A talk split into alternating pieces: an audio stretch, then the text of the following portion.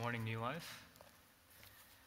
It's great to be with you this morning. Um, yeah, as Jim mentioned, uh, we had a bit of a successful outing for our first ever sports day, which is very exciting. We have a bunch of very uh, athletic people uh, in our congregation, apparently. So, uh, very, very good. Hopefully, I'll see you at the next one, and you'll be just as burnt as uh, I am, peeling everywhere. My name is Young, if I haven't met you yet. I'm lead pastor here at New Life, and we're back into our series through 1 Corinthians uh, called United as One. And this section that we're in now is titled One in Body. And in this part of the letter, uh, Paul is addressing the problems with sexual immorality, uh, as you heard in the passage today, uh, greed, which you'll hear about next week, relationships within the church, all with a view to glorifying God with our bodies. So, this is week one in our five week series uh, through this section of 1 Corinthians. So, follow along with me. Now, today's sermon might be a little bit longer uh, than what you're used to from me, so I urge you to pay a little bit closer attention uh, and hear the word of God. Uh, try not to fall asleep. If I, you know, if you fall asleep or if someone else falls asleep around you, uh, then feel free to kind of nudge them awake. Um, if that's me, you can come and nudge me awake as well. All right. Let's pray together.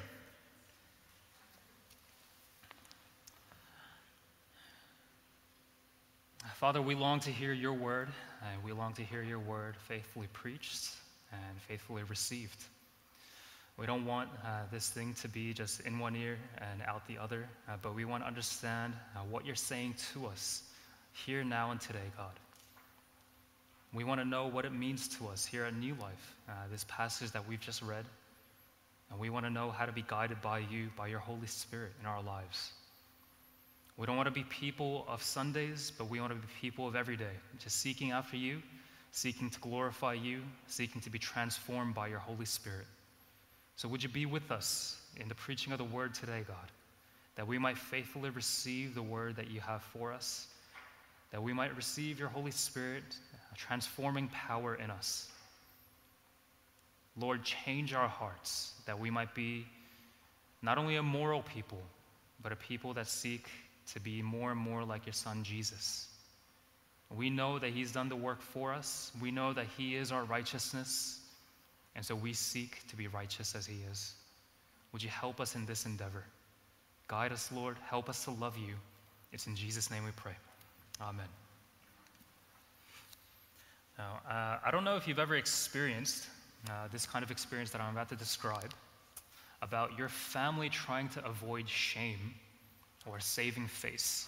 You know, maybe uh, you guys are a little bit too old now, you know, now that you're here at New Life to experience this any longer, but maybe you have a memory, a distinct memory in your past of when you were a child pulling into the church car park, maybe. You know, you have a family that is fighting like crazy in the car, just yelling at each other, just feeling very, you know, like, are we really doing this on the way to church? And then the moment they pull into the church car park, you know, and the deacons are like waving, they're all smiles. They're like, oh, hello, you know, it's all smiles, handshakes, holy kisses to the deacons. And then your parents are giving you the side eye, making sure that you don't say something about what was just happening in the car park and bring shame upon your family. Now, many of us are probably at least somewhat familiar with the honor shame culture that goes on within uh, people of Asian backgrounds, usually seeing how we're in the same building as a huge you know, Korean church, and many of us also are second generation Asians, or at least know an Asian person around us. We're at least Asian adjacent, I think. You know, in honor shame culture, there's this idea that one's individual actions can bring shame upon their family. And so people hide things away, which isn't good. You know, that part isn't good. But there's clearly a principle at play here. There's clearly something happening that causes people to be ashamed about certain things. There's this awareness that one particular matter with one particular member of the family may do damage to the entire family. As a general overview for this entire section, for one in body, this is also the case. Whether it has to do with the sexual immorality that we're going to look at today, whether it has to do with lawsuits between Christians, or the way that we think about relationships in general, Every individual's actions affect the way that the church is viewed by outsiders. which also affects the way that people receive what comes from within the church, our witness about Jesus Christ. So, an example of this today is that you might often see opinions about the state of the church from those outside of the church. Okay, you'll especially see this on the internet, on you know, certain forums, or on certain news articles, whatever it might be, YouTube comments, whatever. You'll see this because of the hypocrisy and the sin that happens within when it comes to cases of, for example, sexual, sexual abuse that has happened within the church, immorality that has happened in the church, leadership abuse, whatever it is that has happened within the church. And because of this, even before hearing anything about the Word of God, about Jesus, an opinion has been formed by the outsiders about the church and its message. The message is already tainted prior to it being even preached. The fact that there's so much sexual immorality happening inside the church is deplorable. It's disgusting. Not only in the way that it mars the image bearers of God through the abuse, but that it also harms our witness about our perfect, beautiful, and holy God. Now, in Paul's letter to the Corinthians, he addresses this head on. This is what this passage is about. He tells the members of the church in Corinth, don't be arrogant. I am coming to you. Read with me verses 18 to uh, 21 in chapter 4. Now, some are arrogant as though I were not coming to you, but I will come to you soon if the Lord wills, and I will find out not the talk, but the power of those who are arrogant. For the kingdom of God is not a matter of talk, but of power. What do you want?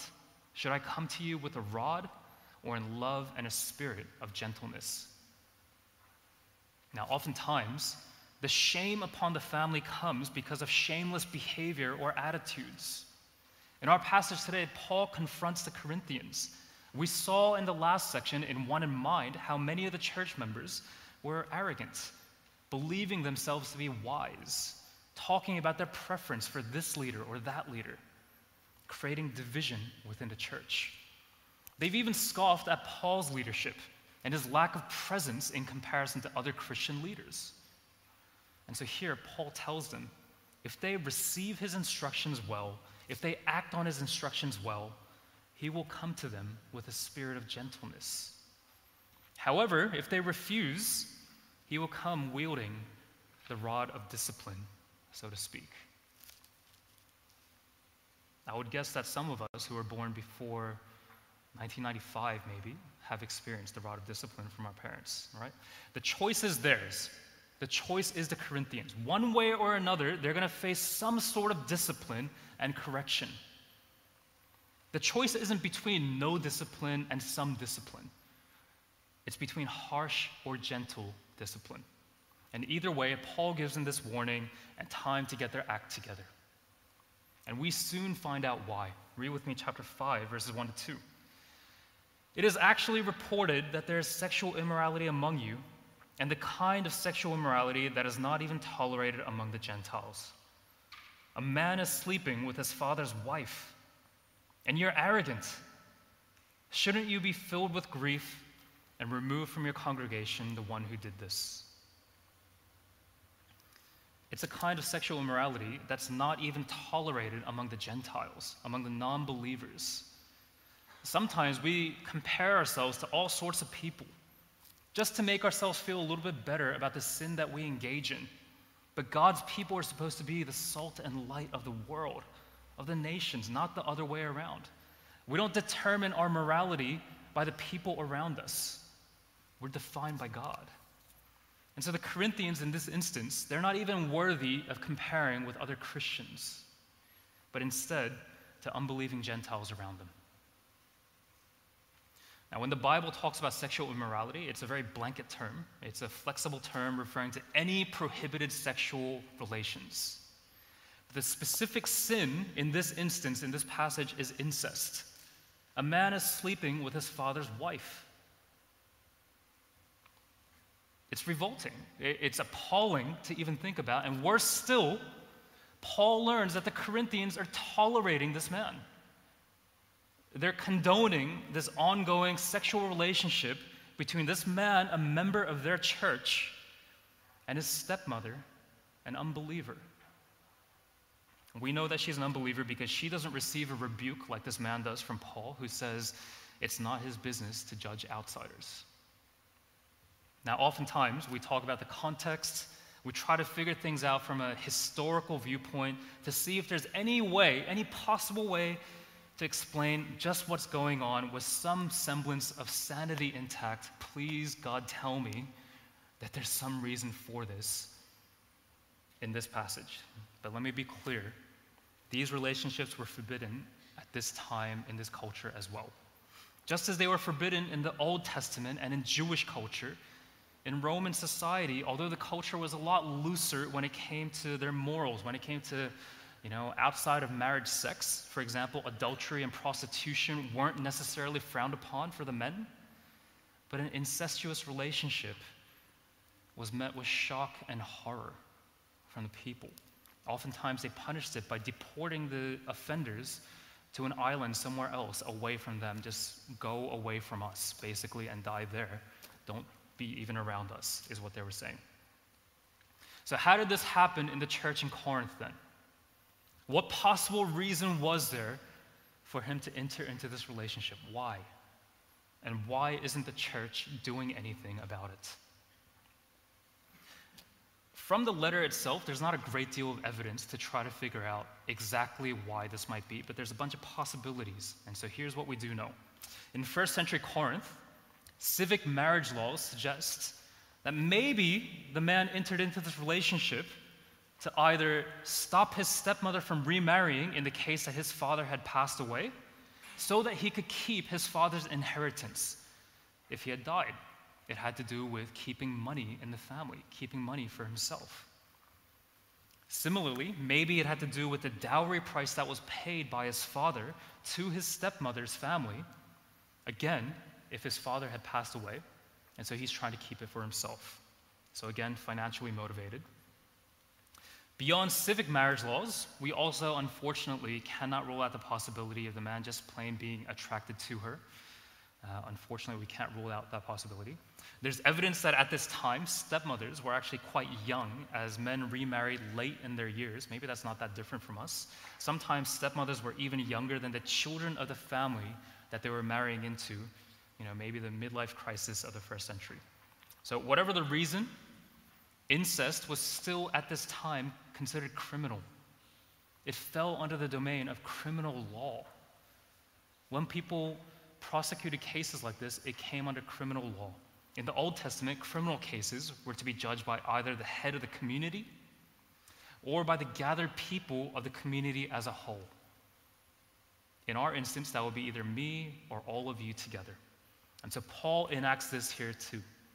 He pronounces judgment himself as the authority figure, and then he also calls upon the church to actually put this in place. Carry out my judgment.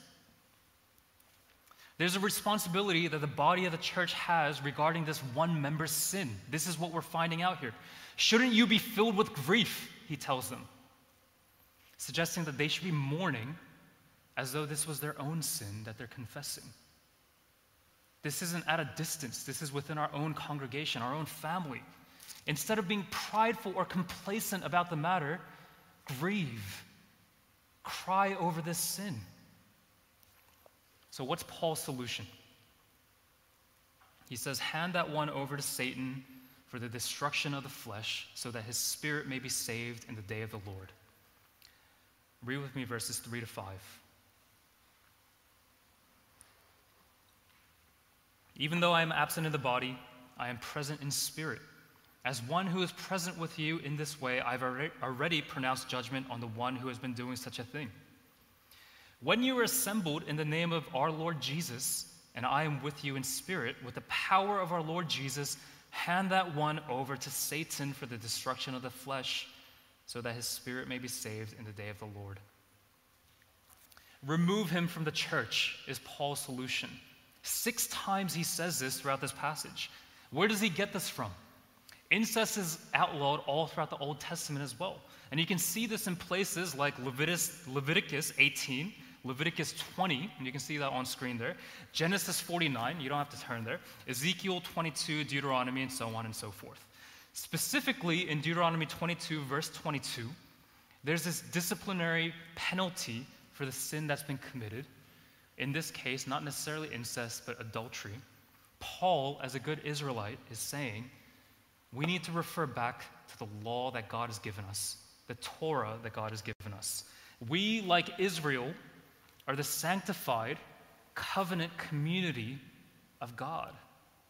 And if this is the case, this is what we refer back to as well. Because of what Jesus did, we're sanctified or we're made holy. Because of what Jesus did, we're in the covenant. We've entered into an agreement with God. And because of what Jesus did, we are a community. We share responsibility together. Removing this man from the church is to happen when the Corinthians gather together with the power of the Lord Jesus. Now, notice that the command that Paul gives is to the church, to the body, and not to the man himself. Throughout this passage, Paul addresses the body of the church as a whole. Okay, in our English translations, it says you, but it's the plural, you all in Greek. Okay, so he's rebuking them as a body. In verses 2 and, four, and 6, sorry, he commands them to carry out the discipline when they're gathered together. In verse 6, uh, sorry, again, verse 4, he gives metaphors about cleansing as a communal image, telling them to be a new unleavened batch rather than a bunch of different lumps of dough. We gather from this that the church, the body, stands together and it also falls together. One person's triumph is our triumph as a body, one person's fall is our fall as a body as well. Why should this man's flesh be destroyed? Verses 4 to 5 When you're assembled in the name of our Lord Jesus, and I am with you in spirit with the power of our Lord Jesus, hand that one over to Satan for the destruction of the flesh. And this is a frightening command. Paul was telling the church excommunicate this man, don't let him back into your gathering. Send him away from you.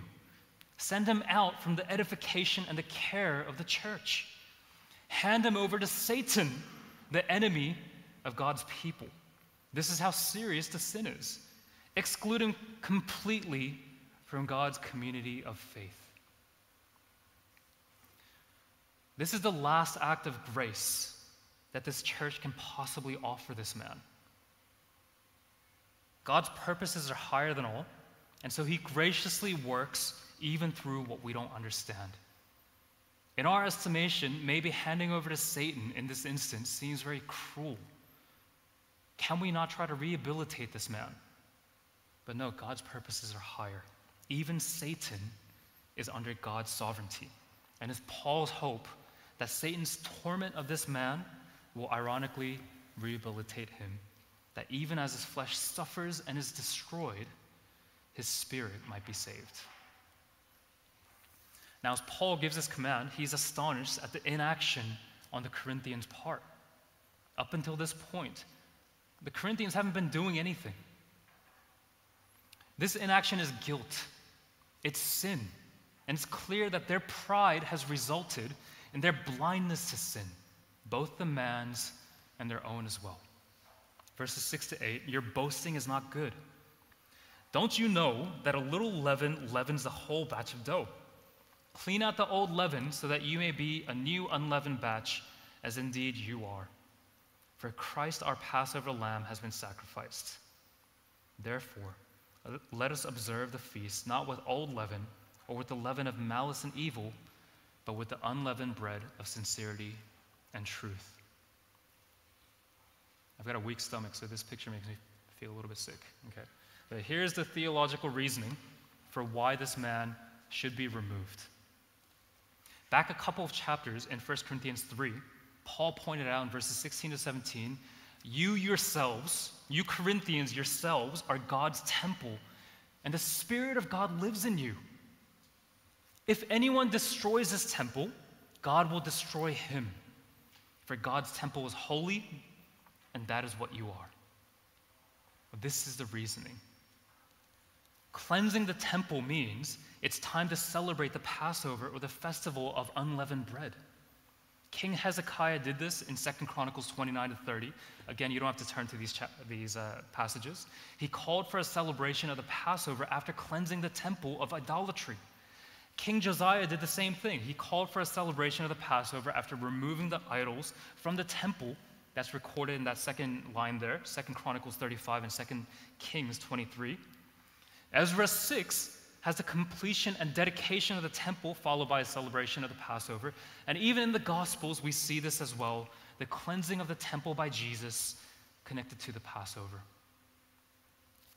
As in the historical temple, for us, what we can see is the Corinthian church is now the temple of God because of the death and the resurrection of Jesus Christ. This new identity demands that we live up to the calling that, as the temple of God. They need to be who they really are. Their identity together should be changing their behavior. It doesn't make sense for them to return back to their old ways. So the Corinthians really ought to be cleansing the house of God. They should be removing the incestuous man from their church, and they should become a new unleavened batch in celebration of the Passover. Failure to remove this man will be like keeping the old leaven.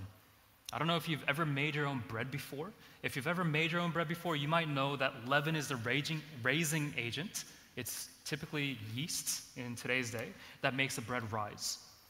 Oftentimes, it comes from a small portion of that previous week's batch of bread. So they keep it so that it'll raise again. But the longer you keep the leaven, slowly the risk of infection rises. For the Israelites, we know from Exodus 12 and Deuteronomy 20 that all of the yeast, all of the leaven each year is to be cleansed and removed from their homes and their temples once a year. And the unleavened bread from the Passover is going to provide them with new yeast or leaven to start the process of making new bread for the next year. Like this, this one man even though he's just a small part of the body of the church, the evil sin that he partakes in and has allowed himself to be consumed by can slowly but surely infect the whole community if it's not dealt with. To keep this man, to keep this leaven, will be like trying to salvage moldy bread. I don't know if you guys have done this. Usually it's men like me that do this. My wife, Bora, she has an especially sensitive nose. She smells things that I'm convinced aren't there. But there have been times where she smelled mold in a loaf of bread where I just can't see it. I just can't see it. I would attempt to eat it anyway. Just try to cut out where she's saying the mold is, and she would say, Don't do that. Are you crazy? But now I know that apparently the mold can spread microscopic roots that I can't see through the pores of the bread. It will be like this for the Corinthians to continue to keep this evil person among them, their claims to be the holy temple of God ends up becoming a lie and a farce to unbelievers around them. How can they trust anything that they're saying when they commit such grave sins? The sad fact of the matter is, this could probably have been all avoided Verses 9, 9 to 11 read I wrote to you in a letter not to associate with sexually immoral people. This is a letter before 1 Corinthians. I did not mean the immoral people of this world or the greedy and swindlers or idolaters. Otherwise, you would have to leave the world. But actually, I wrote you not to associate with anyone who claims to be a brother or sister and is sexually immoral or greedy, an idolater or verbally abusive, a drunkard or a swindler. Do not even eat with such a person. Now, we find out that 1 Corinthians is not the first letter that Paul's ever written to the Corinthians. There's a prequel, okay? So he's already written a letter to the Corinthians prior to this letter that we're currently reading. And in it, he had taught them don't associate with sexually immoral people. Either the Corinthians had misunderstood Paul's teaching here, or maybe they just plain disagreed with it because they don't think he's much of a teacher at all. Remember how prideful they are. Maybe they believed that Paul was telling them, hey, withdraw completely from the world. Don't associate with all immoral people, which would seem very impractical. How could they live in a city like Corinth and not interact with any immoral people? Not only that, but it would nullify the Great Commission as well. Paul clarifies for them very patiently in verses 10 to 11 his teaching didn't have to do with the continuing association with outsiders. Go ahead and do that. He tells them plainly he's not telling the Corinthians to not associate with the immoral, the greedy, the swindlers, or the idolaters of this world, the unbelievers that do these things. He's telling them do not associate with anyone who claims to be a brother and sister and yet is sexually immoral or greedy or an idolater, verbally abusive or a drunkard or a swindler.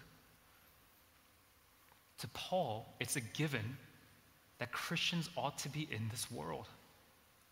Because it's our mission to preach the good news to unbelievers that they might come to know Jesus Christ. It's those who claim to be Christians that he takes umbrage with.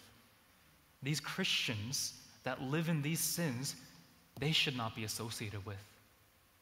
They shouldn't take part in the communion and in eating together with the church gatherings. Why? Why shouldn't they take part? Removing the evil person in this way means removing their means to be a part of the gatherings of the body of Christ.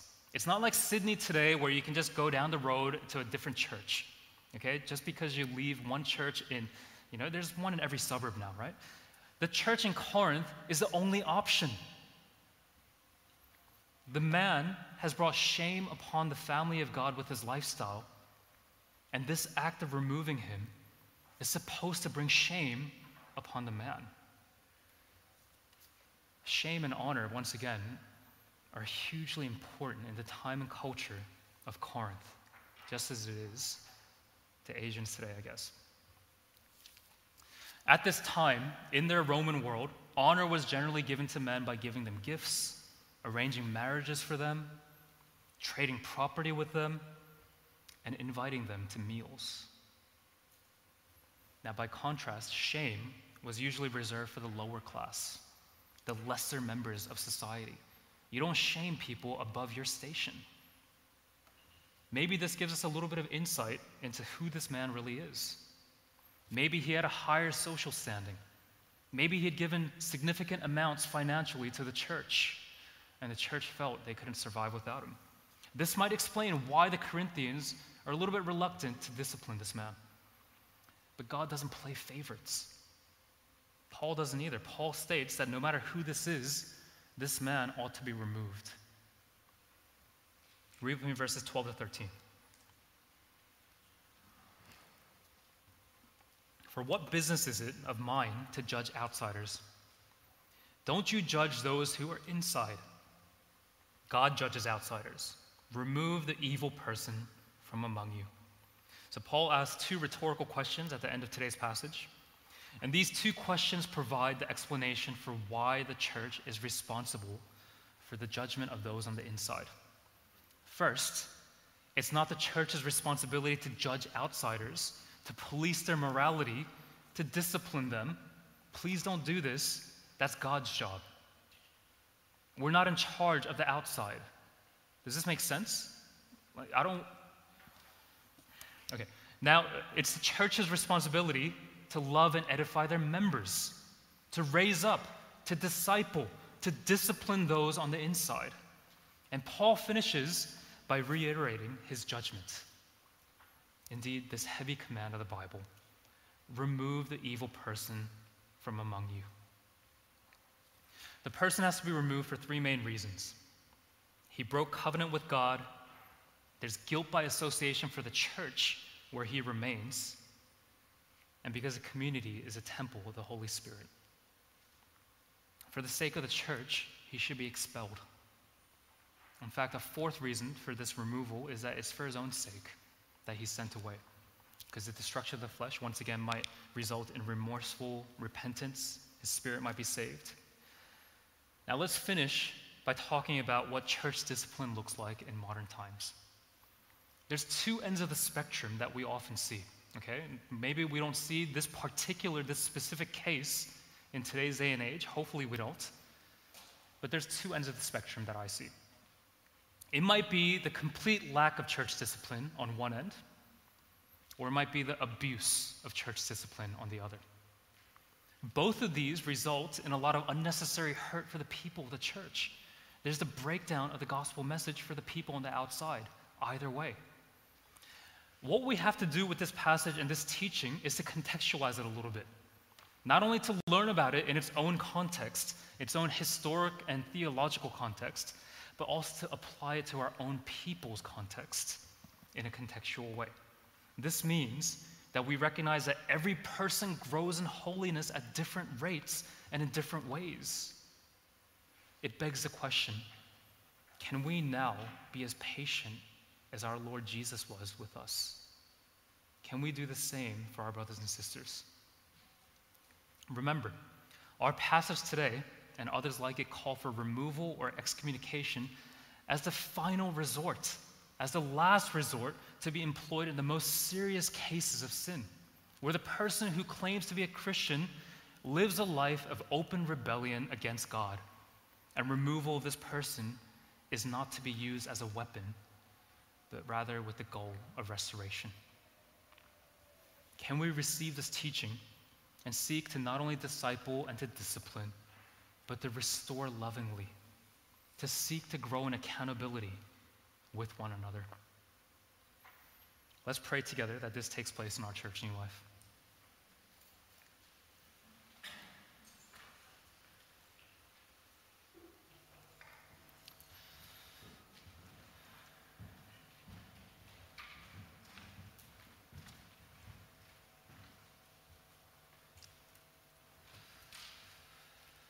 Father, you have great discipline for the one that you love.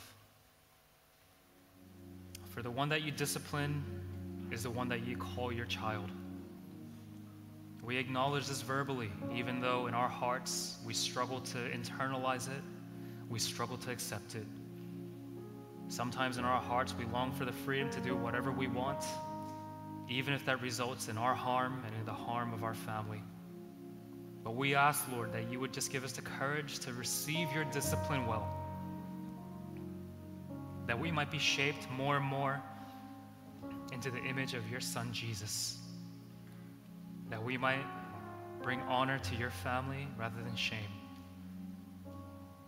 We pray, Lord, that you would just give us a nuanced understanding of this passage, that you would just give us grace, that we might receive your message well and that we might be able to give grace to those around us as well. Make us into a gracious and loving people for the sake of our brothers and sisters here and for the outsiders that we long to call our brothers and sisters as well. We want to be the salt and light to the world. We want to be a fragrant offering. So help us, Lord, not to be tolerant of sin whether it's in our own bodies or in the people around us. May we lovingly rebuke, hold accountable, discipline, and disciple. May we be open to correction. May we do all things out of love, out of seeking restoration. Strengthen our church, Lord. Be with us, we pray. In Jesus' name, amen.